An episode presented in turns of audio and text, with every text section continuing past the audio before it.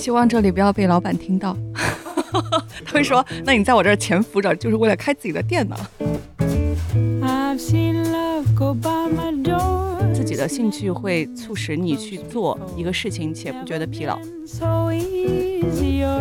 就夜深人静，打心眼里问自己：你到底愿不愿意？这个可能是一个特别重要的答案。就我当时觉得我的性格就是不愿意成为那样的人。反正某个阶段吧，你会觉得自己啥都不是，嗯，然后就是做的每件事情都是就是颤颤巍巍的，觉得自己哪也做不好。然后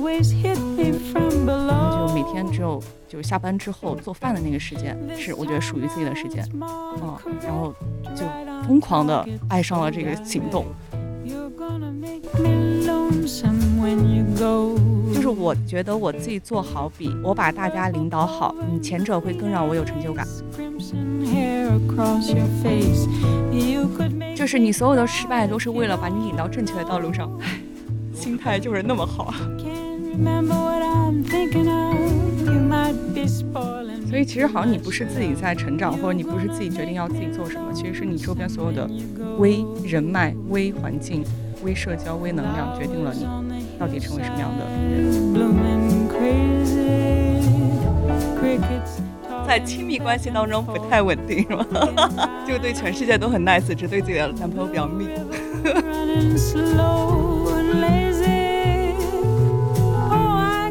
比如说你周你上一周上五天班，你如果有三天你是要在呃公司的话，你可能是灰头土脸，从不化妆，然后穿的就是就是个大普通。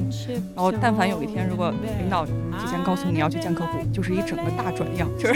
你周围的人并不认识你，这人是谁呀？客户前和客户后是截然不同的两个人。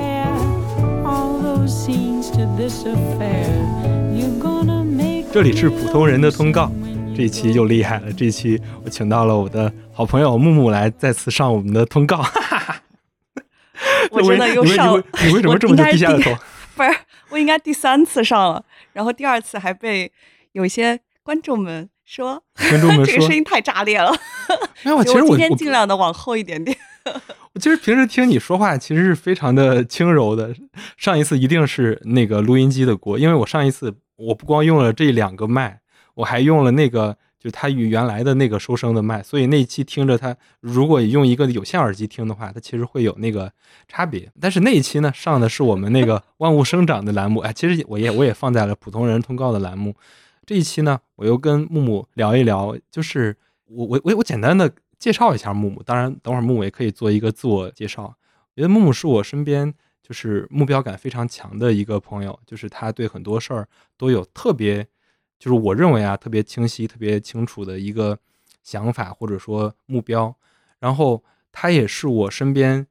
呃少有的，就是在我们这个二三十岁这个岁数，就说确定是二十吗？哦，对，你是二十，对对，我二十，呃，sorry，我们在三十岁的这个年龄下，就是嗯，就是说出来我一辈子要做什么事儿的这样的一个人。当然呢，他也不是说那种说我一辈子要为中华崛起而读书那种一辈子啊，就是就是他的像那个寿司之神，一辈子只做那个寿司。对，就是就是他一直就毕业之后先去了广告公司，然后完了之后一直就在美食、饮食，然后生活方式整个这个赛道，呃，算是耕耘。然后然后就是他说他呃终极目标就是要开一个自己的店，然后。但是他又不希望这里不要被老板听到，是吗？可能。那你在我这儿潜伏着，就是为了开自己的店呢？他不知道吗？我其实是想说啊，他不知道啊，他当然不知道。我还以为你会跟他讲呢，我还以为你会会跟他讲，我来你这儿学习。他在面试的时候，他我的确说过，然后他说，嗯，那未来我们也是有机会一起开这样的餐厅。他的意思是我们，并不是我自己，就是作为合作伙伴哈。嗯，就是他不是那种，比如说。呃，有很多朋友说我要创业，或者说我要做什么事儿，然后我就马上去做。他是那种我要把它做好充足的准备。我在饮食，或者说我在餐饮，或者说我在一家呃很好的餐厅这些方面，我还差哪些，我就去学哪些。可能是主要没有钱吧，没有就足够的钱去试错，所以需要别人给你发着工资学东西。呃，对对，我我我觉得这儿是你开玩笑，就是当时我听甜甜讲，你说你要。呃，你之前对品牌可能更了解一点，然后后面可能对这个供应链呀，对它整个其他的各种管理还差一些，所以你要学一学。但是你总归你要做这个事儿，呃，就是这个是我觉得它比较强的一个特点。第二个是我觉得他是一个我身边情绪比较稳定的一个人，这是最近的一个热词啊。我们刚才还在看，嗯，那个再见爱人，然后里面经常提到一个词，说这个人情绪太稳定，这个人情绪太不稳定了。我觉得他是一个情绪比较稳定的人。当然，我今天也得到了一些新的反馈，在亲密关系当中不太稳定，是吗？嗯，就对全世界都很 nice，只对自己的男朋友比较命。哎，那那那，如果大凯听到了，他应该还是觉得就是就是这个有这种独有的这种幸福。呃，我觉得我讲的有我我讲的有点多，也有点杂。要不然就是木木，你先做一个简单的自我介绍，或者当然就，自我介绍太正式，就是简单的。介绍一下你自己。我觉得你已经把我，就是你可能像那个傅首尔，像对老刘那样，就是已经超出了我自己对自己的认知。就是我现在我我并没有觉得我自己目标感很强。然后因为刚刚我们在讨论那个傅首尔，就是就是嫌弃老刘会没有上进心嘛。嗯。哎，你说我嫌不嫌嫌不嫌弃自己身边人没有上进心，或对他们有没有要求？可能某一些时刻还是有的。嗯。但可能上了三十岁之后，稍微。就是自洽了一点点，然后对你周边也就更包容了一些，嗯嗯，所以现阶段可能稍微好一些，就没有那么逼迫自己和逼迫其他人。就是我刚才介绍那么多，我说了很多杂七杂八的，我忘了几件比较重要的事儿。木木是写过书的人，我一直说就是写过书的人，我其实要对他尊敬多加几分，因为总感觉就是我我也挺想写本书，但是我我一直不知道要写什么。然后其次是他有各种各样的。呃，无论是营养师的证，还是说那个葡萄酒二级品酒，然后三级在读中，但是我的目标是要考到四级。对啊，你看，这不就是目标感强吗？你就是要。但我觉得我是跟这个相关的一切。哦，那天我们去上课的时候，老师还在问说，你们为什么要过来考三级？嗯，然后我我就说，因为我是在餐厅工作，然后自己又是自媒体，然后又喜欢喝酒，所以就是三个原因促使你要做这个事情。嗯，然后我就发现我身边其实。呃，差不多百分之八十的人都是因为兴趣爱好去学这个事情，只有两个是餐饮，就是他应该就是啊，老板们给钱让他过来学的。那我我们都纯自费啊，嗯，就是我其实觉得说，可能是你自己的兴趣会促使你去做一个事情，且不觉得疲劳，嗯，但你也不会觉得它是一个目标，就是。唉，可能觉得有一个考试摆在那儿，然后交了一笔巨额的学费，你会更认真对待一点，嗯，就没有那么松懈，然后会比较在意这个结果吧，嗯。然后特别搞笑，二级考试的时候，我当时跟我所有的身边的所有朋友，我就说我一定要考满分，就是立了个 flag，我一定要考到满分。然后最不巧的是，我那段时间刚好大学同学过来北京，然后就住在我们家，然后带他们出去各种玩耍，然后就在我考试前一周，我们就把这样的时间全都这样度过，就只有最后两天开始复习。啊，整个人特别焦虑。我说我考不到满分了，肯定就因为你们。但后来我还是考了个，应该是就它是呃八十六到一百就是同一个级别，都是 A，然后就是考了 A。嗯，就是我在这儿多问几句，就那葡萄酒二级这个考试，它都考什么呢？呃呃，这样就是二级它其实只有理论题，就是五十道单选。嗯嗯，你就只要把所有的理论从头到尾看一遍。嗯，基本上应该能过。没有那种就是操作的，比如说什么盲品是吗？那个是到三级，三级是有盲品，就给你两款酒，然后你要就是判断它的品种、年份、酿造工艺等等。嗯，哎，它这个体系是是什么体系啊？呃，英国的体系。哦哦，嗯嗯嗯，好呀，就是你看刚才我又漏了一个，他刚才说的他自己还在做自媒体，就是他还是算是我身边非常有名的美食博主。就是毕竟我我是能蹭到他，就是那些餐厅呃给他车马费让他去吃饭的那些机会的，我我我还蹭过两次呢。就是这个咋说呢？就是说起来特别的惭愧，因为 我觉得每次去探店就是那种不好意思说自己的正直，嗯，因为就是我要说的正直，其实我们是竞品的关系，你知道吗？就是有一次我在就上上周我去那个有有有一个餐厅开业活动，然后坐在我左边那个人就是我上周。作为就是餐厅的嗯 PR 跟他联系，请他帮忙发一条嗯一一篇文章，他也帮忙发了。然后他又看名字，他说啊，你是那个谁谁谁餐厅的木木吗？我说是，我就特别羞愧的承认了是。然后 他说，那你今天是过来做试调吗？我说不是，我说我今天是过来就是媒体的身份，我还做了个自媒体号，就特别羞耻。嗯因为就其实这两个身份它它有打通的地方，但是其嗯。实也有就是相对比较有竞争或者排斥的地方，嗯就看你怎么去平衡。但所嗯。以一般通常我在就是呃怎么说，比如餐厅的那个主理人啊，或者是他们的媒介邀请我的时候，可能都会尽量呃就说自己是自媒体而已嗯。就好了。嗯嗯。啊，当然，就是我也不会从另外一个就是餐饮的品牌的负责人的角度去去审视他们的所有的行为，嗯合不合理，或者说拿那个标准来要求他们嗯做的 O 不 OK，你就把自己切换另外一个自媒体身份去看这个事情，然后写你该有的评价就 OK。嗯明白嗯。呃，就是你像我刚才讲了那么多身份啊，就是自媒体人，然后就是就或者说美体美食博主吧，然后完了之后，现在又是一个餐厅的品牌，你算是品牌总监或者说品牌主理人什么之类的吧。然后完了之后，自己还在考各种各样的 证件，嗯然后还有一个呃，就是长期目标的这些这些事儿。我挺想问你，就是你是什么时候做成这么转变？就比如说你在广告公司的时候，嗯你在广告公司从广告公司转到这一步的这中间，它是一个什么样的契机，或者说你当时怎么想的？因为我刚毕业那会儿不在那个 实习嘛，嗯，然后当时就每天领着三十块的实习生的薪水，哦然后中午被老就是同事们拉着去吃人均七十到一百的餐，然后我就 天哪，我每天都喂不饱自己，然后还在就是各种贴这个本，然后后来实习结束之后就去了，嗯然后那边我觉得其实是还挺。嗯，在两到三年内能给你一个特别大的在传播的结构，还有理论上，包括实操上的一个提升。是的，嗯，但是其实我不知道，可能是因为我性格的原因，就是我在做事情的过程当中，我并没有有一种向上看到那个目标感。就是比如说，我看我当时的总监，嗯我并不觉得我十年后愿意成为那样的人。嗯就是我觉得是你能不能成为和愿不愿意成为，他他要分开讲啊。嗯，你能不能成为，可能你需要就花很多的时间精力去成为，但你愿不愿意，这个是就夜深人静，打心眼里问自己，你到底愿不愿意？这个嗯可能是一个特别重要的答案。所以我当时觉得我的性格就是不愿意成为那样的人，因嗯。为我可能我觉得我当时是个 I 人 但我现在觉得我也是个 E 人，不知道就是可能人会变化，嗯。但当时我就觉得我不太是想成为那样的一个状态，比如十年后，嗯，你当时在都服务哪些客户？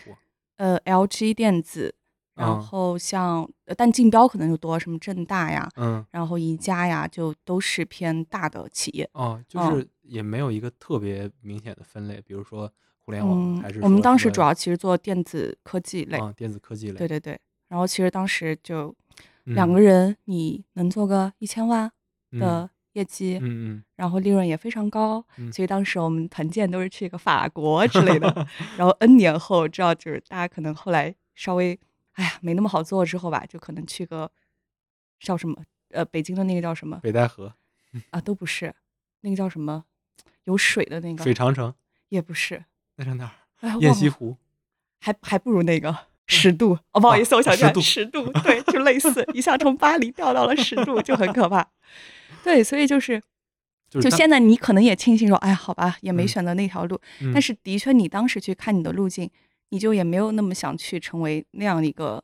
楷模，或者说嗯我找不到那个 role model 的那种那个状态。嗯，嗯然后当时包括我，我后来我还有个那个合伙人，我们俩后来自己创业嘛，也、嗯也是做公关公司。然后当时我们俩还就是特别搞笑的反，就是复盘了一下，说他说当时就是我们的领导总监看我们两个说，哎呀，这一帮小伙伴们可能觉得谁谁谁是特别特别拎得清自己的位置，特别知道自己想要什么。然后说就说木木和那谁，他们两个就是不知道自己到干嘛，就是两个人很懵，每天都懵懵圈圈的。然后没想到我们俩自己出来单干了，就是就是在公司里，往往这种人就 就可能是要出来单干。就是很懵，不知道你要干啥。但你嗯竟竟然开了个公司，然后还接他们的私活，笑所以死。所以你出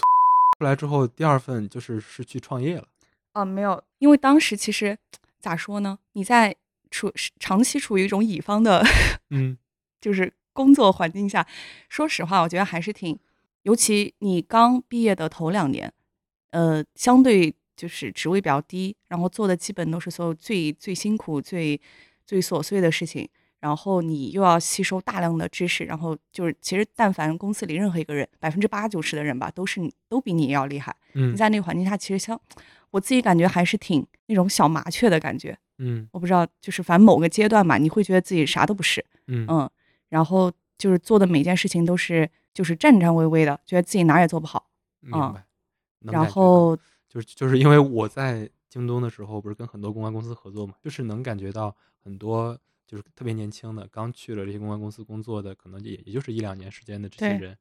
他们态度非常的好，就是好到那种你都颐有点里以气的心疼心疼的那种好理以气，就是不是那种老油条的那种态度好，是那种就是打心眼儿里，对对对对那种嗯。好，就是好到你就会有点儿心疼他那种感觉。嗯，但但是我中间有一段时间，我特别羡慕乙方，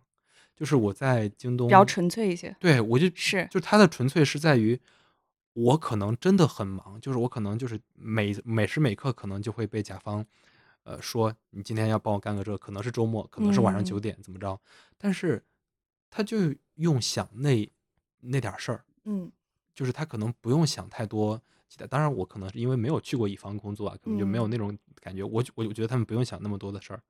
所以那时候我我一度非常羡慕什么样的工作呢？就看了一篇文章，就讲 Lululemon 的那个店员，嗯嗯，我特别嗯羡慕那种工作。就是都说现在那种什么大厂的或者什么高管都嗯。要去辞职去当 Lululemon 的店员，对对，我我就特别看了一篇那种然后身，材巨好，在那儿就是，然后整个人很放松，就 是整个人。就是那种笑的那种笑容，是发自内心的那种笑。不，你去乙方公司不会有这样的笑容，谢谢，你是有了幻觉。你要是当时看到我们，就是比如说你周你上一周上五天班，嗯。你如果有三天你是要在呃公司的话，你可嗯。能是灰头土脸，从不化妆，然后穿的就是就是一个大普通，嗯。然后但凡有一天如果领导提前告诉你要去见客户，哇，就是一整个大转样，就是就是 你周围的人并不认识你，这人是谁呀、啊？就是人客户前和客户后是截然不同的两个人。但你嗯大部分时候还是活得挺卑微和很就是很灰色、很很麻雀，就比较透明吧。我觉得，嗯。嗯，你就尽你所能的去吸收大量的知识和业务的能力，嗯。嗯，然后反正也有很多受挫的时候，两年多，快三年，快三年。嗯，然后我嗯。记得有一次特别特别印象深刻，就是我嗯、当时应该是有一笔媒体的款，我好像打错了，然哦，后就相当于那那那笔也没办法退回，嗯。应该是我沟通错误，然后没办法退回，然后应该是那笔费用应该是我一个月的工资，哦，然后当时我就特别尴尬，我就跟我老我就跟我领导说，我说啊这个我付付错了，然后用我的工资来抵吧，嗯。然后他先是就是相对比较严厉了，就是批评了这个事情，就下不为例。然后后来说，就就换了一个脸，他就说：“你以为我们这里是法西斯吗？怎么让你的工资来扣钱？咱有的是钱，扣没事，不会扣你工资。”就是那种。然后恩威并施。对，但我还是因为这个事情就特别内疚，然后就一个人躲到马桶里抱头痛哭。然后后来其实就没事了。嗯，就是你在那儿做，就是主要做哪些工作？比如说文案呀、什么媒介呀、什么各种。我我们其实当时团队，因为当时他其实没有那么细分，就嗯比如说我们去接洽客户，我我们也要出方案，嗯然后唯一不做的只有设计，哦，就是有设计专门的外脑，嗯或者是团队其他的人会做，然后嗯媒介采购是专门有人，嗯然后其实相当于你沟通出方案，然后对接媒体，整个都是要自己来搞。嗯，包嗯括最后落地。对对对，但可能像发布会那种比较大型的，你就可能还有供应商。嗯嗯，哎，这些事儿想想都是我现在不太想想的事儿。那你那你你接下来你接下来是去哦拍那个？那我还没说完呀，啊就是 我当时不是就是整个人处于那种紧绷，嗯然后觉得哎呀，我又不想成为这个行业里最最领金字塔的人，我我没有那个欲望要成为他，嗯，然后我自己的性格也就也就如此，然后想啊，那就是每天活得特别的特别的可怜兮兮的，然后每天回到家还要自己做个饭，嗯。然后只有在做饭，在在厨房一个人在操作间里在那操作做饭的时候，才是最，就是谁也不会给你施加任何的压力，然后你也不需要听任何人的命令，嗯。然后你也不需要对谁负责，没有任何的愧疚感，然后在那个时候你才会最放松，然后嗯。就每天只有就下班之后做饭的那个时间是我觉得属于自己的时间，嗯，嗯，然后就疯狂的爱上了这个行动，做饭，对，就每天下班都要做。爱上做饭。我就是工作之前不会做饭，哦，那你就是连个炒饭都不会炒。你 那你那时候是自己学吗？还是就是看下厨房啊，什么哦豆果美食，哦，对，这就造成了我下一个跳槽就去了其中某一个平台，就嗯食谱类的 APP，嗯因为就是他重度用户，每天嗯看着他学做饭，然后后来后来就觉得说，嗯，那既然你那么喜欢这个事情，那就要不然去试试，嗯嗯，然后就去了这个菜谱类的 APP，嗯然后也是负责营销相关的工作，所以嗯其实你的老本行或者说你的呃业务的那个基础能力是打了底，它是在嗯那儿的。然后只是说你更垂直在了美食这个细分细分的渠道上，我就嗯不用去搞什么科技啊、电子啊什么嗯这种鬼，就不太喜欢的东西。嗯所以就就一直从那会儿开始就确定来的美食赛道。嗯，嗯，就相当于就是从乙方到了一个细分领域的甲方呗。对。但你在甲方干的事情还是干的营销啊、品牌啊、传播啊相关的。嗯嗯嗯。那当时在就在那个食谱类 A P 嗯 P 嗯食谱类平台，有让你感觉像个面试的。不是有让你整个这个更精进吗？我尽量的不不聊成面试了。但我觉得我在那段时间，我其实压力变得更大，你知道为嗯啥？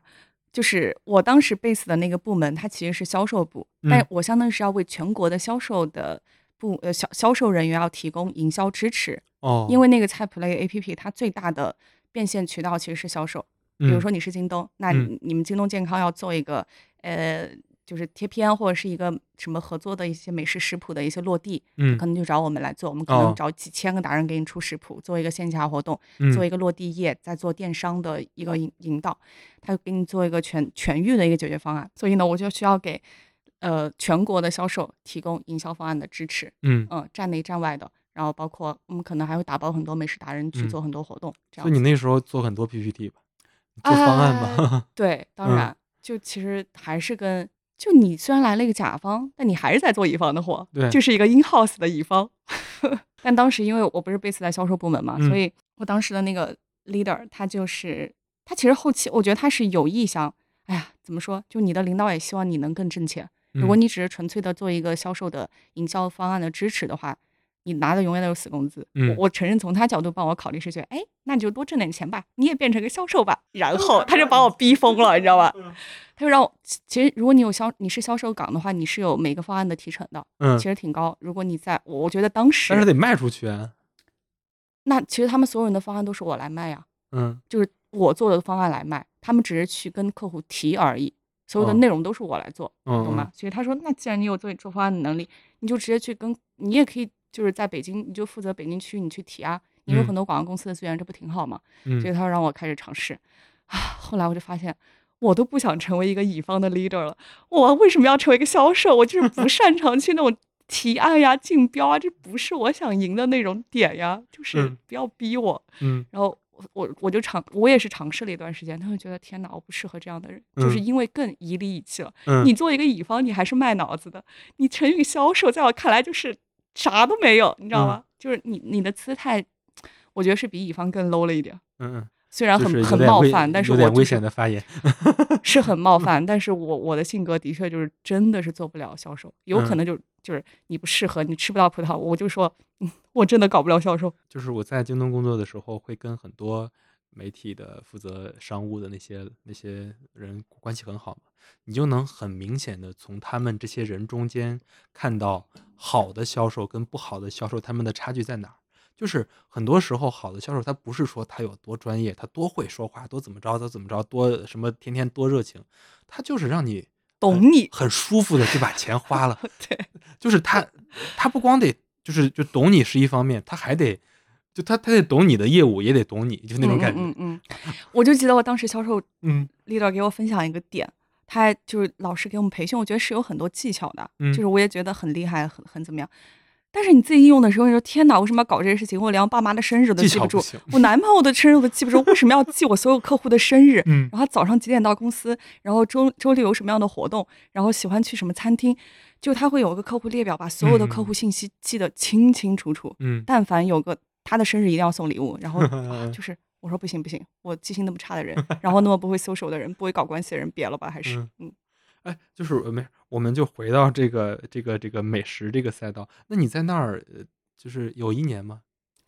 差不多。嗯，然我觉得我后后期都特别短，就是在那儿也是一年，然后嗯在下一个地方，我想想下一个地方是哪儿？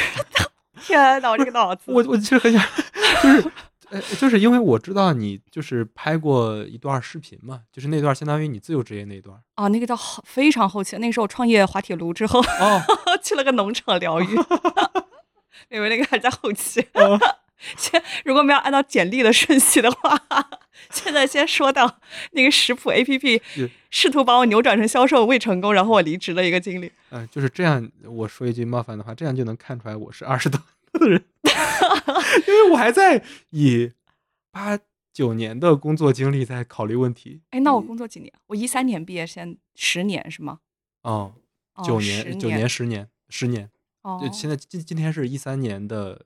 一三年底了嘛？嗯，那现在已经 说到第三份了，可能也就刚毕业四年、三年左右，啊换了三份，嗯平均一年一个。嗯然后这个食谱类后面呢，后面去了哪儿？哦，后面去了一个有机生鲜电商。嗯。然后因为我那段时间其实有一点过敏，然后身体有很多不好的症状，然后就会关注有机食材啊，然后聊食欲各方面嗯的知识，嗯。然后就会觉得说，的确你吃好的食材，然后用简单的烹饪方式，它对你的身体是非常友好，对环境也是友好的，因为嗯。你整个种植啊、生产环节，它就是非常的可持续和环保的。嗯。然后自己也能获得特别好的状态，所以当时我觉得特别认可他们的理念，嗯。就是我我当时记得我过去之后还把那个 slogan 提炼了一下，大概意思就是说，你做的每一个选择都是在为你想要的地球投上一票，大概是这个，我有点忘记，差不多这个意思吧。嗯嗯，就是其实你的选择就是为你想要的世界买单这样子。嗯嗯嗯，所以我自己的确是也是这样亲力亲为，在历经那个过程，可能嗯尝试调整自己的身体，然后也去到哪儿觉得，哎，那整个价值观，然后他们做的事情也是我特别想做，啊，还有重最重要的就是我是他们用户的时候买。买他们的食物是全价买，但我嗯要是员工的话，内部哇好便宜啊！就是每天会有那种内购，嗯两折、一折之类的。然后每天下班我就拎着个大袋子，嗯，抱一堆菜回家，就是从那个就是完全新的吗？是临期的，呃呃还是就是怎么着？有一些是临期的，比如预包装的，可能是还差个一个月、两个月，嗯那你可能电商上就不让你上了。嗯，那如果是生鲜类的话，其实生鲜类不存在过期期，对对对你，就因为有一些叶子它，比如说一包里有一片叶子可能有点蔫了，你就嗯不能卖了，因为品控非常严格。嗯，就类似这样的菜，而且当你知道有机整个生产环节之后，你就觉得其实稍微有一些丑的，我们叫 ugly fruit，嗯它虽然很丑，但就是很好。嗯，是的，不要是那种打了蜡的，然后怎么样，就是美化过的食物，它嗯必定是好的。所以嗯你就重新对食物有了一个不一样的认知。嗯所以我觉得那一段时间，其实我觉得是挺滋养人的，就是你从就是价值观层面会认同这个是公司做的事情。嗯。嗯，然后当时的 CEO 也是个女女的 leader，我觉得就是在她身上，其实我有看到要做事业的那种价值感，嗯，就是是她她其实算是我当时找到一个 role model。嗯。嗯，然后哎，其实说回到那个菜谱类那个 A P P 的当时的那个女 C E O，嗯。她其实也是我想要成为的 role model，嗯。但是呢，她其实是比较偏销售型的，我觉得我成为不了他，我想成为他，但是我成为不了她。嗯但后来这家公司就是你会觉得他做事情很慢，但是很坚定，嗯很有耐力，很就是他知道这个在中国做游戏不是十年或者二十年你就能成功的，嗯可能要前期投大量的钱，然后做很多教育类的工作，就是要养成这个客户的习惯。所以他会觉得，比如说，他大部分的目标受众可能是像我们这一代人，慢嗯慢的对有机食物会有一些接受了。但是，当我们这一代人慢慢的组合成、组建成了家庭，一个两个，慢慢之后，他的客群才会慢慢变大。嗯就他不当时的定位就不太是三十五加以上的人，嗯因为其实很难转化。嗯嗯，当时那部分人群可能还更多是看重性价比或者是更方便的渠道。嗯嗯，所以其实当时来看，这个不是一门好生意，它是需要养的。所嗯以你当时的薪酬啊或待遇啊，或者说给你配的人啊，嗯，其实嗯没有那么合适。但是你就会觉得啊，那我打心眼里认可，那就做吧，就是慢嗯慢的，不要着急，慢慢做吧。嗯在那儿也是待了一年的话，我个人的状态就是前三个月就是卯足了干劲，就是让全世界的人都认可你吧 那种。但是等到后期，你可能稍微，我不知道是我自己的状态怎么样，还还是说当你完全的挑战了，或者说把这个事情磨得很顺的时候，你就不太会愿意付出百分之百的热情和咋说呢，努力去把这个事情做得更接近十二分。嗯哎我觉得反正人还是有惰性，或者说有一点那种骄傲的那种后遗症。但是当你前三个月的时候，你还是想要获得所有人的认可，嗯，然后想要证明自己，嗯当时是很拼的，然后导致于后来就是 leader 吧，我其实当时过去的时候只有一个人，嗯，然后后来慢慢的把视频拍摄团队三个人归到我这儿，然后后来又把那个 PR 归到我这儿，然后再后来想把社群全都归到我这儿，还有嗯。甚至活动部门，他当嗯。时全都是独立跟当时的市场总监汇报，然后后来就其实是除了活动部门没有归过来，基本都归过来了。嗯。然后到后期，其实你会觉得，因为当时跟你同级的小伙伴们，大家都觉得哎都挺好的，但当这种变化发生的时候，我觉得关系会很微妙。嗯，第一是关系会很微妙，然后你自己也觉得说，哎呀有点累，然后你又不想去承担那么多的责任。我觉得我的我的性格是我只想自己先证明我自己努力，但是就是我觉得我自己做好比嗯我把大家领导好，嗯前者会更让我有成就感。嗯我不知道，就是因为我那天听播客的时候，他说，嗯，他他他两个人他在分享自己的成就感的时候，呃，有一个人说我的成就感其实是来源于团队所有人的进步，他会有成就感。嗯，然后后者那个人他说他的成就感其实来源源来源于他自己，呃，过去和现在的一个对比。如果现在更好了，他可能会更有成就感。嗯，所以我觉得可能每个人不太一样。就是我觉得是那个呃，就是那些专家们说的什么呃技术型呃技能型人才和管理型人才。对对对对对，所以可能越到后期，你对自己的自己能做什么、擅长做什么、愿意做什么就更清晰了。然后当时觉得，哎呀，压力也挺大的，然后也不想管那么多人，然后就好像对身体也没那么好，然后就也也是辞了职，就去了就裸辞去了趟意大利，一个人走了，把意大利走了一遍。嗯嗯，然后回来之后就觉得啊，要不自己干干事干一些想做的事情吧，就是像这家企业一样。其实我觉得受他们的启发挺多的。嗯就你要确定好一个事情，然后它可能是你三年、五年甚至十年愿意一直干下去的，嗯不太会改变。嗯但它可能比如说头三年、头五年不太会有太太大的效益和收益，但只要你确定这个事情，你就把它一直干下去。嗯，所以我觉得这个公司其实给了你很大的这种启发启发。对对，所以后来就决定自己创业了。嗯嗯就是那我能不能说，就是其实呃，就是有机生鲜电商这家平台可能会对你之后想做美食或者说想做饮食这个领域给你最大的影响，是是他们吗？你觉得？我觉得就是因为其实做美食这个赛道，其实是当时从离开的时候就比较确定了嘛，嗯因为他给你的那种愉悦感其实是比较直接的，嗯你就知道你比如说一天化成十件事情，这个事情是最能让你开心的，你就做它。这个开心很直接，就像谈恋爱一样。哎，我就喜欢跟这人在一起，不用想什么理性的思考，或者说，哎，我要跟他待多久，我就是想做这个事情而已，那我嗯就做。但是你说至于这个事情你要坚持多久，把它就是做成一个什么样的状态，嗯那个可能是对刚刚有机那一家给的启发，嗯就是不要太在乎眼前的一些得失和利益，就是放长线来看，这个嗯是后面给的启发。嗯，对。然后去创业是做什么？嗯，做乙方。再也不想做乙方，也不想做销售了。但不不不，但但，所以我们有一个新的身份角色，叫做就是内容孵化公司。哦，你可以这么理解，就是其实跟现在的没有 MCN 这个。啊，对对对，嗯但其实就是 MCN，嗯 就是一方面做自媒体的孵化，然后一方面又做一些美食传播的项目，其实就是公关公司。嗯但我们给自己盖个帽子叫内容孵化公司。嗯，就是我其实不是营销驱动的，我就是内容驱动的。我们认可内容的价值，然后我们觉得我们在嗯传播领域的内容的优势是很很好的。因为有的人可能说，哎，那我资源好，媒介资源好，采购成本低，但我们的能力就是你也知道说你在哪一环你的能力最强，那我们觉得我们做内容的能力是最强的，那你就深耕在内容营销板块。嗯所以当时接的很多客户，我就不说名字了，反正都是当时很很火的一些连锁品牌，呃，基本都在帮他们做双微嗯的内容。嗯嗯，嗯，那时候抖音来了吗？抖没有音还没没有还没来呢。当时应该就是微博、微信，嗯嗯小红书都没有。嗯，对，那时候所以就那时候微博、微信公众号还就双微还。还正那个正正正如日中天呢。对，就是微信一定是一个品牌的标配。嗯嗯，然后当时签的基本都是微信的运营的单子，嗯就按月度来收，然后你一年签个三个稳定的客户，其实就不用太紧张或嗯者发愁，嗯。就相对会比较自在一些，收入上包括你人员的配置上。嗯。然后另外一方面，就是因为这些人他其实可以复用你在做其他自媒体孵化的事情，嗯。因为这些人他不是每时每刻都可以把这些客户就是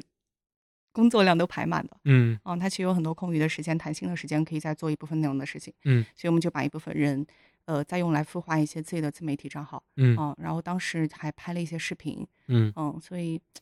所以当时其实是想用做广告公司、公关公司乙方的钱来做自媒体孵化的事情，嗯，嗯，但团队可能就是同一个，就是我看到的当时那些你拍的那些视频是那个时间哦，还不是，还还不是。啊哦，就是当时我们都是孵化其他的账号，因为我自己并不觉得自己有价值孵化，你知道，钱不要砸在自己身上，觉得自己太没有价值。当时孵化都是，比如说像某一个行业领域它的特别知名的主厨，我就嗯。不说是谁了，嗯就是某个行业特别知名的主厨，我们都去孵化这样的人。嗯，然后比如说我来帮你打造你的 IP，嗯。然后你比如说你固定的给我出一些食谱啊或者拍摄，嗯。然后我们来帮你做双微啊、呃知乎啊、微博、微信，就所有的营呃内容的运营。然后等到这个账号可有有一定的商业价值分成的时候，我们再来分成。哦对，所以其实对于老师或者说对于这种专家来说，他其实只需要把他的知识分成一节一节课，或者嗯拍就是把做成成一个实时一个个的视频食谱，嗯然后所有的拍摄、制作、运营的成本就是我们来 cover。嗯对他，他其实只有时间成本，嗯，对，就是比较双赢的一个一个方式。就是我不知道当时有没有特别成功的这种，当然，有，是吧？当然有，嗯但是因为后来合伙人谈崩了，然后这个事情也就不了了之了。嗯，嗯嗯，合合伙人谈崩是跟那个老呃师们谈崩了，也不是，就嗯是因为我当时的就 IP 孵化这个项目，它其实是有另外一个合伙人，嗯嗯嗯，然后他其实主要负责商业变现的部分，嗯然后其实到后期就是我其实是三方，呃，其实是两方吧，我一方，我主要是负责整个内容的塑造，嗯，然后老师就负责出食谱，他就负责整个商业的变现，嗯但因为对，就是可能有一些资源没有匹配好，嗯然后后来我和老师都决定退出，哦哦，然后他就继续再把这个账号往前走。假如这个事儿坚持到近几年，就是抖音来的时候，可能、嗯可能可能你现在就还主业干那个，因为感觉那个太赚钱了。是是是，嗯，然后接下来我觉得没有那个赚钱的秘密啊，不要想这个事情，不要说什么后话。对对，我我们我们是要聊你坚定的目标呢。哦，好，就是你所有的失败都是为了把你引到正确的道路上。是的，就是往回看你，你都是在给你那么好都是在给你最终的人生人生指南针，不是人生指北针，人生北极星 来做一个指路。对，再后来应该就是哦，因为疫情，嗯然后当时还在在在云南，然后特别搞笑，我妈带我去算命，啊她特别 想把我留在云南，然后带嗯我去算命，然后问的关键两个问题，一个问题未来的老公在哪里，算出来是在云南，且个子不高，有点矮，我真的是要气死。然后说妈这个不太准，然后另外一个说说那个就不让我回北京了。嗯因为说，你看你这个香你到了北，你你你一回去，它就落下去了。落 下去的意思就是可能会被人坑钱或者被人骗。嗯我当时没当回事，然后说我才不相信，我命由我不由天，就是那种倔强。然后后来还是就等疫情稍微变好一些，然后全身穿着那种防防就是防弹服，然后就回到北京。然后当时工作室所有都是关闭的，嗯，然后真的被人骗钱就来了。啊我真的就是妈妈们的话还是得听啊，但 那个矮的男朋友可能就没那么准。然后呢，就我那个房，我们租那个工作室，嗯他是个二房东，相哦当于，然后他，呃，我我给他正常打钱，嗯打比如说打押一付三四个月，然后他就没有把这个钱打给他原房东，东嗯然后他在那个小区其实有差不多十多套房，嗯十多个房东都没有收到钱。我是嗯怎么知道？我那个房东都没找到我，是我周边的某一户也是他租的房，然后周边的房东过来跟我说的。啊他就说：“那你得小心一些，要么你直接找到这个房东，跟他确认一下，看这笔钱有没有打过去。”后来我嗯通过各种物业的关系就找到那个原房东，原房东说他已经差不多快，呃，一年一年左右，将嗯近嗯对，差不多没收到他的钱了。嗯然后就说因为疫情一直拖，一直拖，一直拖，然后资金周转不善，什么，然后就一直拖着。然后后来我说啊，那还是别了吧，那我就，要么就把这个房就押金就压在那儿，然后我就租到这个就是钱差不多，然后我就走了，就不嗯想跟他闹了。嗯然后后来就把工作室给退了，所有嗯的设备就啊，但当时比较好的是因为我有个朋友他在农场，就是顺义，顺义那儿有个农场，然后有个特别大的一个空间，他就说，哎呀，反正他们也没事情可做，你要是想过来呃做工作室也可以，嗯然后就刚好把那堆东西就全都搬到他那儿去了。然后当时想的是说，哎呀，他周边有好多田呀，好多西瓜，好多玉米，好多蔬菜呀，那是不是可以过去拍一些素材？嗯然后就过去看了一下，就立马决定就搬过去了。嗯然后当时我说啊，那这离城里那么远咋办呢？他说附近刚好开了一个盘，要不过去看一下房，也可以买，现在买非常合适。我说天哪，这什么鬼？疫情了还买房？然后还是过去看了一下，看了一下，其实租很便宜，才几千，两三千。嗯但是是三居室、两哦居室哦是正常的那种楼，就嗯跟你们这差不多，但没那么好啊，嗯也也也还行，刚刚开了一个盘，然后我就当天决定把工作室搬过去，也把房子定了。嗯哦，然后就过上了闲云野鹤的那种，就是感觉像是在农村里的什么李子柒的生活，但其实特别痛苦啊，痛苦可以一会儿再说。嗯，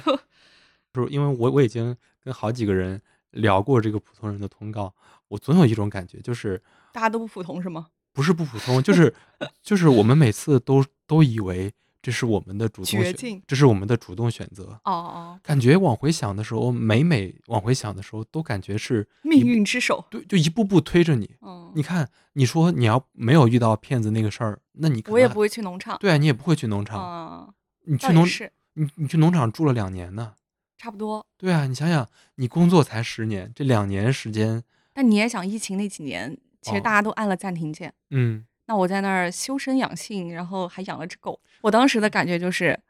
哎呀，我怎么能那么舒服，那么惬意？我每天活咋那么开心？我要是嗯现在可以让我，就是现在如果让我死去，我也是乐意的。就是你好像觉得人生也就这样圆满了。嗯，哦，当时觉得挺好的。让我想起那首歌，什么呃，我想我有一个大果园，什么什么之类的，感觉跟那种生活是一样的。我觉得大家理念里其实普遍对农场生活是有一种向往和乌托邦的嗯幻想的。他那个农场有多大呀？嗯，我想想啊，哦，其实对亩我没有太大概念，嗯但是我想你就想，你就跟我说里面有什么吧，比如说有菜园，嗯，那个地方它其实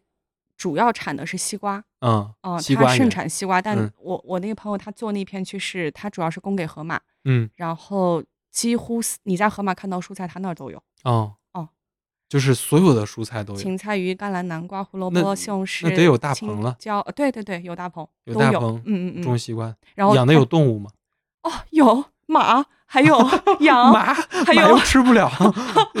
羊是吃的吗？哦还是还是玩的？鹅、兔子，嗯还有猴子，嗯，还有想想还有啥？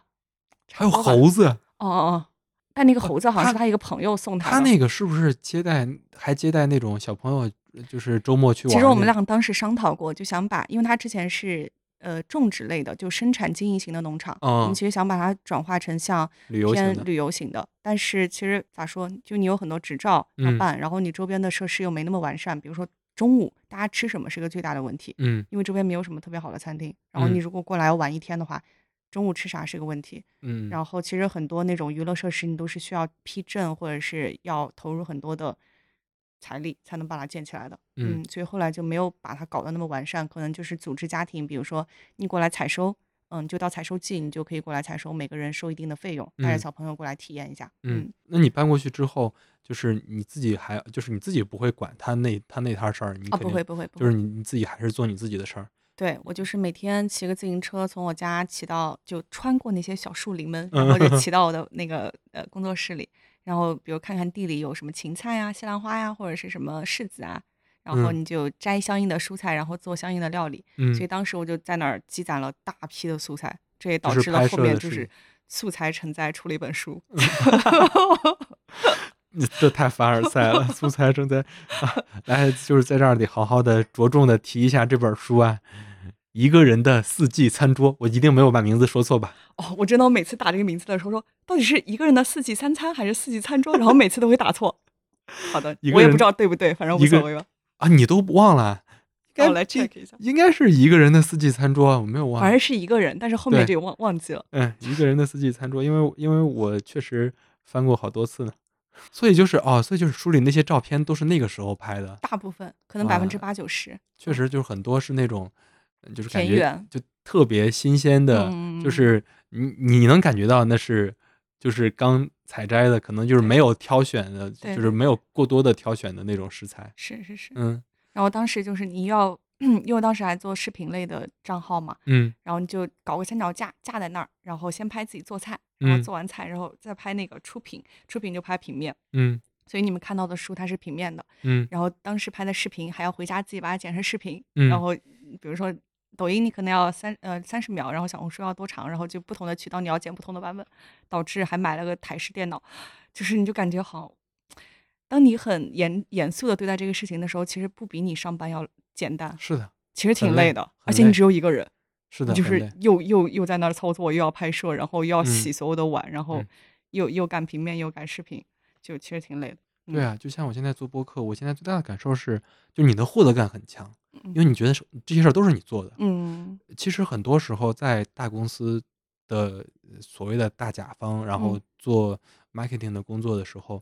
经常做着做着会比较空虚，因嗯。为事儿都不是你做的，你都是呃要么是招个标，要么你就是你有供应商，要么是媒体做的，你感觉你就是一个中间人。嗯嗯。但其实，呃，但其实我就是我，我这也我不能我完全否定我在我在那儿的几年工作，我觉得我在那儿锻炼了很强的内容审美能力和这种内容的把控能力，就相当于就是他你知道什么是好的，对，你知道什么是好嗯。的，然后你也知道你整个你这个事儿也好，你这个公司也好，你这个 CEO 也好，它的核心的这个 story 是什么？就是你要讲什么样的故事？你作为一个嗯 PR 嘛，要讲什么样的故事？这个事儿还是很重要。没事儿，说说说回到你，就是那个时候你的感受，因为虽然你把工作室搬过去，但相当于就是你没有其他的所有员工了，你都是一个人都变成你自己一个一个人。一个人的四季餐桌，一个那人。个 那时候也没谈恋爱吧？哦，当时就是单身致死，就是空房了好久，可能嗯也是正中了我妈说那个点，说嗯，如果你不找个矮的男朋友，应该就没有男朋友，然后就咬死不要找个矮的，然后就没有，哦，所以是有矮的男生追你吗？也有吧，就是感觉嗯，难道被我妈说中不？我不要接受命运的安拒绝排，拒绝拒绝。太逗了，嗯嗯然后当时觉得太孤独了，嗯就农场他们只有生产的人，然后嗯那个朋友他也不会经常过来。嗯然后你就几乎，我觉得我有可能甚至一周都找不到一个人说话。嗯然后后来我说不行不行，我可能会得抑郁症吧。嗯，其实是有一点浅小苗头在，我就觉得我好像除了每天你做完那顿餐或者拍完素材，然后作品出来的时候，你才会稍微有一点点成就感，或者觉得嗯今天没有浪费。但其实其他的时候，你都是处于一种哎，就是觉得好像哎不知道很空，嗯嗯，然后那种孤独感好像就有点像那个《三体》被流放到那个宇宙的那种感受，就是嗯你不知道跟谁说话，然后你也不知道说了话谁能懂，然后嗯就是还在质疑说有没有说话和沟通的必要，就那种感觉，嗯反正挺奇妙的。然后说不行不行，我得那啥一下，然后就比如说规定自己，你一周可能要出去城里。至少一天，然嗯后，然后因为太远了，就是你到城里可能得一个小时起，嗯，然后就会，而且你还得拼车，没有直达的地铁和公交，嗯。你就拼小区里去的人的车，然后过去之后一一天你就把安排三到四个人，要见安排四个人，因为来一趟不容易啊，车费都二十呢，嗯。然后就见满四个人，然后回家特别疲惫，然后不嗯想再社交了，这一周已经明那个就是份额已经够了，再腾不出来社交时间，嗯，然后就觉得哎，那其他时候你就再找个可以说话的朋友，那就是嗯狗，就养了一只狗，嗯哦，然后那个时候养的森森，嗯嗯嗯嗯。在讲森森前先问你一句，你那个时候有收入吗？就是你做的那些事儿，嗯，当时其实我有些客户还在在做收尾的事情，相当于大概有一到帮他做，对，有一到两个，有一些是那种对对对，有一嗯些是双微的，有一些是 case 的，嗯所以当时其实收入没断，只是没那么多。嗯但其实说实话，就你没有养人了，你没有成本了，嗯，最大成本就养活你自己和狗，嗯 所以还好。嗯然后房租又巨便宜无比，我那嗯朋友也不收我的租金啊，到现在我都没交过房租，挺不好意思。但是啊，对我现在所有的设备还在他们那儿。嗯，他现在还在开那个农场吗？对对对，农场还开在那儿，哦，那然后有那个说明很不错啊，就是我觉得可能在二零二一二二年生鲜电商嗯百团大战的时候，说不定他还还不错呢。是是是，因为我觉得他们其实产品是产品力是挺强的，因为嗯他自己就是农大的，呃，那个中农的，呃对毕业的，嗯然后有很多核心的技术，比如有嗯些品种只有他们才有，是的嗯，，所以嗯就很好。是嗯那种算是什么大学生毕业回哎去回乡创业，只不过在北京的郊区的乡而已。嗯那整个在那段时间，因为你在你基本上是天天做饭嘛，就是你天天要嗯。做、呃所谓的美食，对。就是你你那段时间你是你觉得你更热爱这个事儿了，还是你其实会有点有点烦？就是我我我说我说的这个烦是就是把它当做工作一样。对对对，嗯，因为当时你的成就感的唯一来源好像只有它了，然后嗯。就不得不让你把它当做一个，就是哎，今天打卡结束，OK，对，就是嗯完成了，就等于今天没有白费，没有虚度光阴的一个节点。嗯所以你好像做的过程也是乐在其中，但是其实累的时候，你可能觉得啊，那你上班也是一样的累，就把它当嗯做上班的累去抵消了。嗯但是做的事情肯定你还是喜欢的嘛，只嗯是说有的时候人还是要克服一些惰性，就是你每你就唉春夏秋冬都会骑着个破自行车，也没有破吧，就是当时搞了个死飞，嗯然嗯后但是有一些路其实也没那么好走，然后我基本都会在日落前回家，因为附近也没有那么安全，也没嗯啥人，嗯，然后、哦，所以你们家那辆车是那时候买的，啊，对对对对对。我还以为是最近什么骑行热的时候你买啊，的没有，当时就是因为打不到车，你知道吗？嗯就只能搞个破自行车。因为当时的那个农场的姐姐们借了我一辆特别丑的自行车，然后 就是那种哎，呃前面还可以放个兜，呃，对，然后那种嗯，然后就是不行不行，搞一个酷的，然后就，嗯。所以其实是有点辛苦，你每天就搞得挺累，因为要一直站差不多七八个小时，嗯。嗯，然后回来之后还要剪视频，还要修图片，还要写文字，嗯。然后是挺累的，嗯，你你老说那是疫情期间，疫情期间算是二零二零一九二零二零年吗？就是你可以这么理解，就疫情爆发的后，不是过年前，过年后爆发的吗？嗯嗯然后我过了过完那个年，然后就回来，然后就搬到农场去了，然后哦从那会儿开始就一直住，住了差不多两年，哦，对对对对，然后就后来又一直上班了。对，因为因为因为我在想，咱们认识的，咱们认识算是二零二一年认识，二零二零年底或者二零二一年认识的，是吧？嗯，那你在在那儿相当于住了一年，一年多是吗？嗯嗯，一年半哦，一年半呢。差不多。我我我听起来，我其实还是挺羡慕的。虽然你说可能会枯燥，可能没人沟通，可能就是我总感觉可能是，比如说是不是就是太年轻的岁数那过那样的生活了？比如说，假如说，假如说我们四十岁，或者说我们四十五呃四十五岁的时候，哦，你不要想四十岁你骑不动那个自行车，你可能就是已经在那哦走路颤颤巍巍，好累啊！就爬这个楼，这个什么泥地，哇，太难走了吧，嗯，嗯挺辛苦的。我觉得在农就是在乡村生活很辛苦。你在云南从小是在城市生活还是在农村？其实我们是县城，但是嗯也没有田，嗯嗯，就是它就是个小城市城已。经算就算算是算城市算城市。然后你从小只用负责读书好就嗯好了，其嗯他啥事你都不做，然后没做过家务，不会做饭，然后不用操心任何事情。嗯，但是当你去到农场，所有的事情你都要操心，因为附近也没啥，也没有超市，也没有那种哎现成的，没有餐厅也，没有买可以买。然后剪头发都是自己买了，把剪刀自己剪，哦，是挺有意思的。就就是就是，如果我我问一个可能需要就是有有点尬或者有点硬的问题，就是如果让你硬总结这一年半在农场住的一年半，你觉得它锻炼了你什么心性，或者说就是让你有哪些就是提高或者自我怎么样，你会怎么说这个问这个问题？比如说，我觉得可能你嗯跟自然的那种连接会嗯更更直接一些，因为你就每天穿梭在那个树林里，走在田地间，你就看那个四季不嗯同的嗯蔬菜呀、瓜果啊它的一个状态。嗯比如说春天你可能有个什么植物，然后到那个秋天我们就去摘柿子，嗯就你很明确的，你的肚子跟那个地里的所有的植物都会发生联系。然后一到那个秋天，哇，那个树林里全是那种黄色落叶，然后嗯。你自行车压过去的时候就咯吱咯吱，就是你会不自觉在那尖叫，或者说哇也太美了吧，就嗯。是你真的是没有人在那里自己开心的乐，嗯，嗯。就嗯。那种我觉得就是不管就你的开心跟其他人没有关系，但是跟自然有关的那种感受是挺明确的，嗯。我我终于明白为什么就是我看木木写的文字有那么强的，就是我我就给它总结成自然感，就是它会有很强的。如果我说细节描写能力的话，这可能是很多呃，就是以文字为生的人他必须掌握的技能。但是他那种自然呼吸感可能是就是我觉得会有你，就是因为这一年半的这些经历，比如说你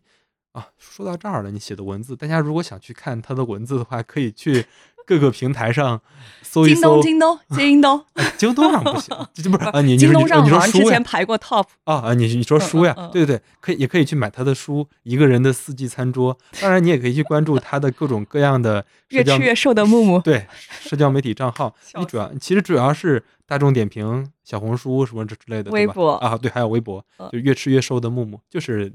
大家能听到那几个字儿。呃，对，然后接下来咱们就有交集了。你相当于你从这个农场出来之后，就重新又回到了这些呃餐饮品牌、这些餐厅品牌的来做他的品牌总监，来做他的 branding 相关的工作。就是这个转变，或者说就是这个选择是你主动选择，或者说当时你是怎么想的呢？我觉得有主动有被动。嗯我我上次还说说，哎呀，被动的就是，就是你你眼看着你的进账没有那么多，然后嗯。你的花销其实一直在那个往外流，嗯因为嗯。我当时其实有房贷，嗯。然后你的花销其实是就没有你预期的来的，就是你的收入没有你预期来那么多的时候，你就会稍微有经济上。是焦虑的。嗯。然后当时我记得抱着个狗说：“天呐，再不工再不好好工作的话，我们俩可能下个月要喝西北风，没那么夸张，但是就是嗯。自己给自己制造焦虑。然后主动的话，其实我当时觉得，嗯，就是一个人有的时候就是你没有那种脑爆的伙伴，或者是给你一些启发，或者跟你一起讨论，能一起，就你你知道你自己的成长速度，它可能是一个恒定的，你不会一下突飞猛进，在一个结构内，或者说在一个很好的协调的合作伙伴的关系内有一个突飞猛进的增长，你自己的成长速度，我我觉得反正就可能像乌龟乌龟一样的吧，非常明白你这。种所以我特。别期待说，哎，那能不能去到一个比较合适的平台，有一些能够启发到你的人，一起再往上走一走。嗯当时可能反正我觉得两个原因都有吧，嗯有财务上的，然后你自己想再有一些新的启发，两个嗯部分都有。嗯然后当时可能就刚好有个机会，嗯，主要是去一个餐厅负责品牌，然后那嗯个餐厅其实也是之前我呃去过的餐厅，觉得整个调性啊，然后他们做的呃视觉啊风格啊都是挺好的，所以嗯就决定去了。嗯，你觉得你你这个时间在做，跟你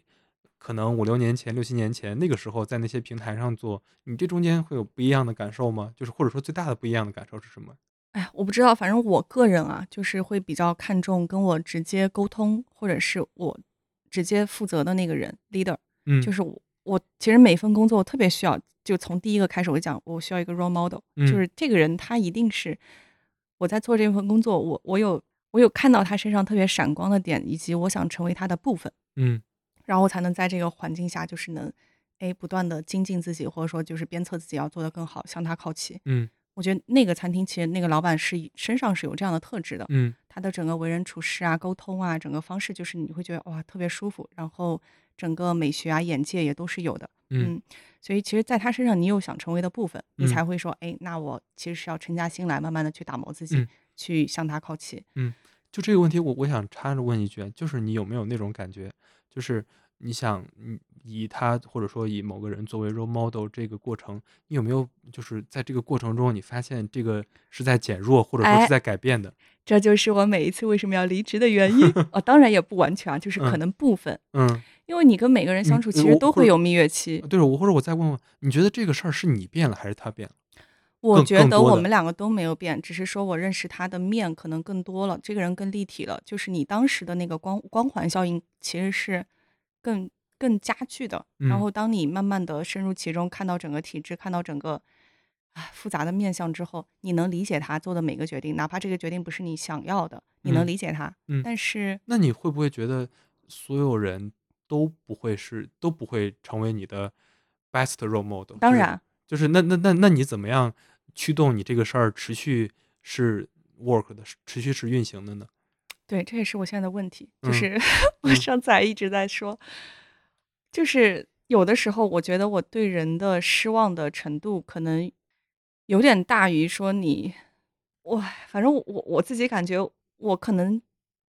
相对还是挺情感用事的，虽然嗯。外界看我可能目标感挺强，相对比较客观冷静，情绪稳定，但是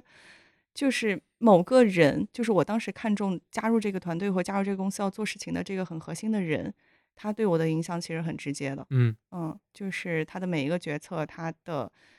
跟我的沟通方式，其实对我嗯之后的行为其实有很大的影响。当然不，哎呀，是是有很大的影响，只能这么嗯说。嗯，就是因为我为什么问这个问题啊？其实我跟你有点类似，嗯我也会经常以以这个就是来作为坐标来嗯考虑我嗯要不要在这儿工作。嗯我还经常说说，假如说，呃，在一个公司你身边没有你想学习的人的时候，就是你想离职的时候。嗯然后就是我也经常会这样来考虑问题。但是我后来发现，我本来非常尊敬或者说非常想成为的一个人，后来不想成为了。嗯后来不想成为的原因，我就是我我自己感觉可能还是我自己的问题，因为我嗯从那种感觉里边，我觉得他没变，或者说我嗯觉得就是人家人家没有变，人家的目标还是非常清晰。可能你经过一段时间之后，你的目标变了，或者说你想成为的样子变了，然后，呃，但是他又在一个体系里，你很难，就是你很难说，你要是变了之后，你还能怎么着怎么着。然后，所以那个时候我就会选择离职或者跳出来。我我也挺同意你说，就是嗯周围的人没有值太值得你学习的地方，你可能就会想要嗯走。哎呀，反正我之前我每一次觉得周边如果有特别蠢的同事，我可能就会离职，这也可能是我离职的一部但是分原因。身但是身边有蠢同事这个事儿太普遍了，可能每个是挺每个普遍的，那公司都跟你的交集不要那么密切。啊啊，说明比如说你的上司和下属不要老有这样的人，嗯，或者说呃或者说协同部门的人，啊，对对对嗯对对。嗯然后，其实他，我觉得他底层的原因是，嗯，你还想不想在这里这里学到更多东西，或者挖掘你更多的潜力？如嗯果没有的话，那可能就想走了。嗯因为可能我觉得你在这儿或者跳到下一份地方，你的收入可能没有太多的变化，但是你跳到新的地方可能增加个几千块钱，嗯但对于你的生活结构本身没有太多的变化。但如果你整个学习的动力，或者说咋说，就是你觉得每天，哎呀，我上班就是充满了干劲那种状态没有的话，我觉得就挺耗人的，嗯就你在枯萎。嗯感觉好像每一每一个生工作的周期，它都像一朵花一样。然后嗯你可能刚开始过去，哇，就是生命力旺盛无比。嗯，然后后来慢慢的，其实就是时间慢嗯慢的让你走到了一个谢的部分。那有的人可能觉得，哎，他明年可以再开，他在这个工作上，他也可能是一个四季的状态，有的嗯时候好，有的时候凋谢，有的时候好，有的时候凋谢。但我可能就有点忍受不了自己凋谢的时候我就走了。嗯就我可能觉得，我可能每次在每每一个公司，就秋天的时候我就走了，我还没有熬到冬天，我还没有就是 熬到冬天我就走了，然后嗯，就或者没有熬到冬天和下一个春天，啊，对，就 是嗯下一个冬天，下一个春天不会来临，然后嗯你也并不期待它来临，不想再嗯过重复的四季，明白？嗯。就是因因为你现在还在这些餐饮品牌做品牌嘛，我就嗯。我们就不不聊你现在这工作了，因为我嗯。从开始的时候就说你的终极目标或者说你的人生人人生北极星是要开一家自己的，或者说餐厅也好，或者餐饮品牌也好吧，嗯。就是我不知道你方不方便在这儿就是描概绘一下那描绘一下，就是你的这个哎是怎么样的，他就是可以把这些所有的经历都做一个加，然后他就成为了我未来餐厅模式，就嗯。是食物一定是那种偏有机的可持续的方式。嗯那如果我自己是种植方，那可能就是一个比较偏小型的一个农场。嗯然后如果我是就是只是负责采购，那我可能有自己非常严苛的采购的标准，嗯选择一些跟比较合适的合作伙伴去做合作。然后餐厅肯定是它最核心的，因为它是制造一个空间和场景去连接你想连接的人。嗯所以这个部分肯定是我们最核心的。那至于是你是农场，还是说自己做农场，还是说去结结盟采购商结结结盟种植者，那是就是在看的事情。嗯嗯，所以嗯，餐厅里它可能就是想要呈现的就是偏自然的状态。然后我觉得它会有非常明确的四季的概念在里面，嗯嗯，因为就是嗯不是每个城市的人都有能力，或者说都有时时间，或者说都有空，就是状态去接触，主动的接触农场。那可以，这个餐厅就提供给你一个这样的机会，嗯让你在城市里也可以接触农场，嗯感受它四季的变化。嗯嗯，然后我们用比较天然的好的食物，对地球也好，对你也好的食物，然后做出好的料理，不是那种很寡淡的啊，就是 不是我的日常的便当，就它肯定还是要有一些巧思在里面。嗯嗯，虽然说起来很好，但我知道，就是当你真的扎到这个餐饮行业里面来，就是没有那么容易的事情。你觉得最不容易的是什么？就是供应链跟你那个设想，供应链。供应链，是的，就我其实刚才也想说，就是它可能就当你自己开一品牌的时候，你肯定必然会考虑的是嗯。成本啊，这各种各样的，就是或者我们不考虑成本，就考虑它整个这个事儿好不好实嗯现。嗯嗯。就拿北京来说，嗯。你在北京，呃，朝阳嗯。北什么东三环这个地嗯。方开一个餐厅，然后你的农场最近最近最近可能也得顺义顺义 延庆，对反正就是就是然后这样离大家的日常又远了，然后你就只能做周末的生意，然后你有可能就是周一到周五你的员工要干啥，就是对有很多问题。是嗯的，那比如说，那比如说它是一种采购的模式，或者说就是甄选的模式，嗯就是你你就选择有机的这些，嗯，就是如果说它不一定是有机吧？我现在嗯对有机这个其实也没有那么的死磕，或者说嗯其实也打个问号。嗯就是，嗯，我觉得它肯定是来自比较好的产地的，然后嗯它可能就是这个产地里比较好的能代表这个风土的一些食物。嗯嗯，因为我觉得，因为我我是云南人嘛，所以你嗯其实对云南很多食物，你还是有很多情感，或者说你就是知道它就是好的，因为它嗯没有太多被外界干扰或影响到。嗯因为云南整个节奏也是慢的，就缺乏很多商业对它的一些影响或者是干扰，它自己的生长速度是相对比较慢的，也没有太多，因为距离也比较远嘛，就没嗯有太多被大家认识到。所以我觉得其实有一部分它是有这样的潜力去挖掘的。嗯嗯嗯。到它还没开出来，就它可能明天要开业了，今天可能还在 调或者还在改，就是不嗯。到最后一刻，甚至开出来可能还会一直在调一直改，因为它嗯。没有一个终极答案。嗯。嗯，反正这些只有你真正的就是做了，深入到这个行业，你才会觉得说，还是要尊重任何行业的人，嗯，就没有那么容易，就是不要就觉得哎，我们看到的我们也能做到，没有那嗯么简单。其实嗯。是的，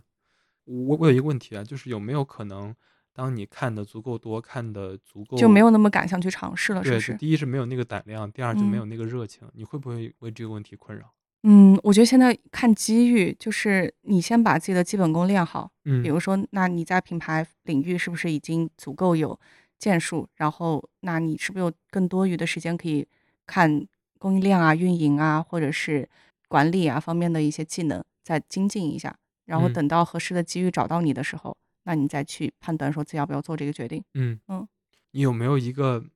就是大概的时间？比如说我嗯们现在是三十多岁，那嗯，你比如说你你你打算在什么时候给它开起来？因为毕竟人的这个我我我可能需要回去问一下那个算命的男朋友，看看我什么时候那个开始最合适餐厅最合适，对，挑一个这个大日子。嗯，没有开玩笑，我觉得可能两年、三年，就近两年三年，嗯哇，好期待！嗯因为我总感觉听听你讲了很久，嗯然后但是总感觉你还在不断的学习，感觉你有很多要学的。比如说你最近学葡萄酒，嗯然后你你之你之前说，呃，你要嗯就是调咖啡啊之类，就就是跟供应链相关的那些工作，嗯总感觉你在在不断的一个个板块里在、嗯。在在深入的学习。我觉得是这样，就是比如说你学葡萄酒，那可能就像你说，你你把什么是好的东西这个标准建立起来，嗯。但未必未来是你要做这个事情，你可以找合适的团队，比如侍酒师，或者嗯。说那种选酒的团队帮你去做这部分工作。嗯。但你要知道什么是好的，别让别嗯人来忽悠你，嗯。因为我觉得就是每个行业可能有好的人，也有忽悠的人，就是你要先把自己的标准建立在那儿，知道什嗯。么是好的，包括咖啡啊或者菜品或者运营各种能力，就是你未必能做到，但你要知道什么是对的和什么是好的，嗯然后你才能做个好的决策。嗯嗯嗯你听没听过那种话？就比如说，就特别是一个老板啊，就一个嗯老板，或者说一个 CEO、一个高管，他们呃，就是懂得太多跟懂得太少，手是不是？对，懂得太多跟嗯懂得太少，可能都有他各自的问题和缺点对。对对，就是你，你想没想过这个问题？就比如说，假如说你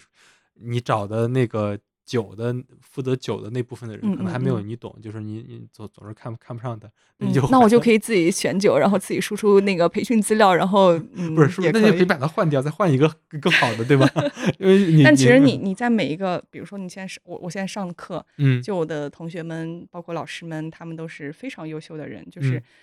你哦，也是一个人你其，实是在结识很多行业就是做的非常好的人，嗯嗯，所以我觉得就现在未必是一个好的契机，但如果好的契机来的时候，大家是可以一起往前走的。嗯嗯。刚才木木说我是这个简历式的这个 对好，可怕！你的薪资 期望是多少？快说出来。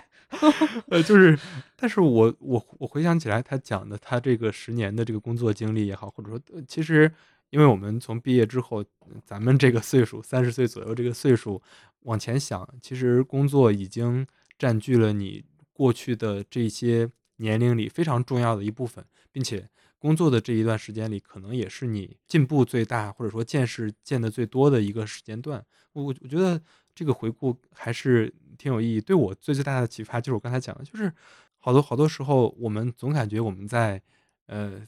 就是自己能掌控自己，嗯自己在努力的让自己做选择，但是很多的时候，可能还是要相信这个命运的安排。命运的安排也好，或者说就是有一个看不见的手，他可能也在推着你。哎，但我我突然想说，你说嗯命运的安排那个点，因为我最近不是在研究葡萄酒嘛，我就嗯感觉、哇，挺有意思。人跟酒其实特别像，因为嗯酒它其实是需要那种微气候，嗯比如说我们说香格里拉，它就是一种独特的微气候，你独特的海拔，你周围有一条河流，嗯，然后有一个山坡，你吹的风，每一个点都会造成了这个酒不一样的风格和品质。所以其实人也是这样，就是你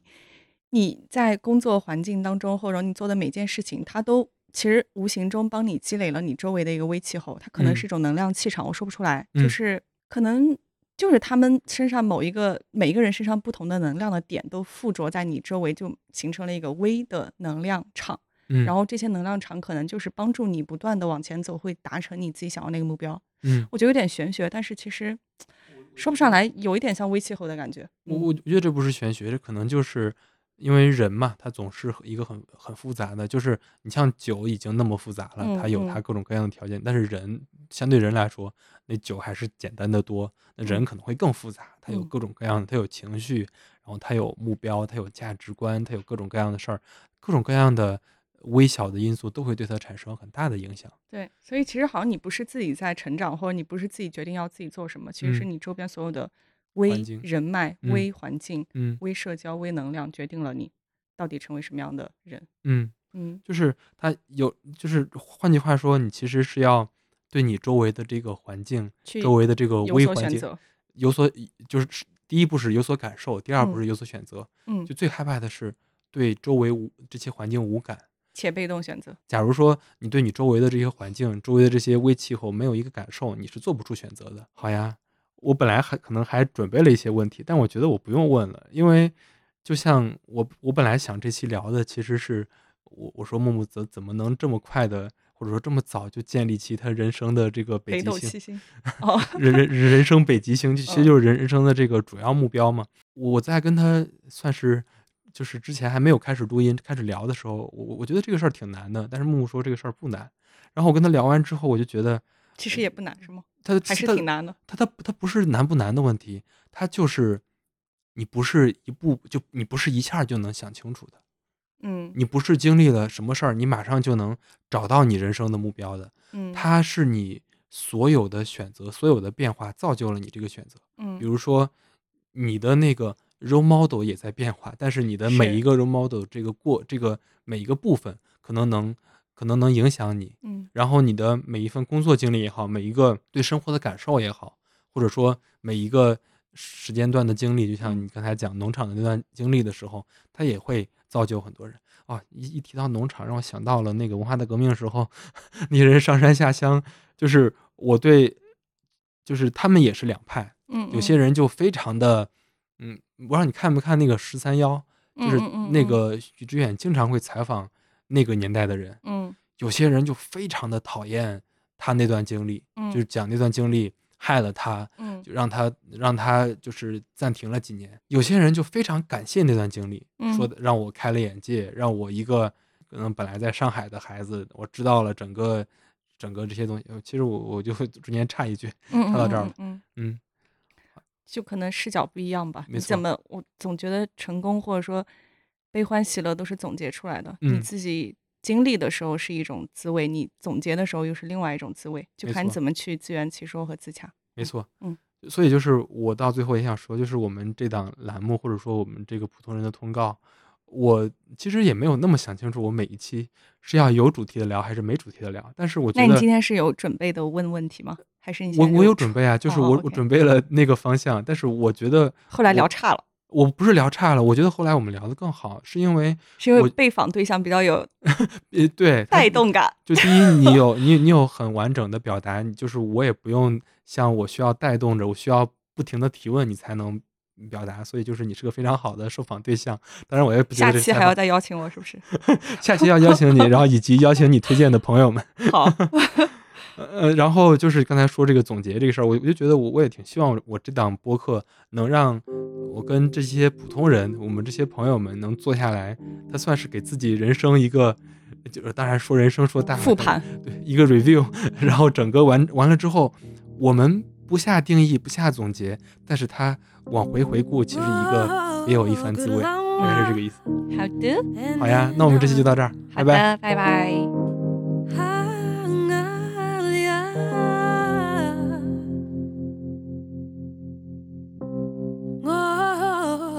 langwa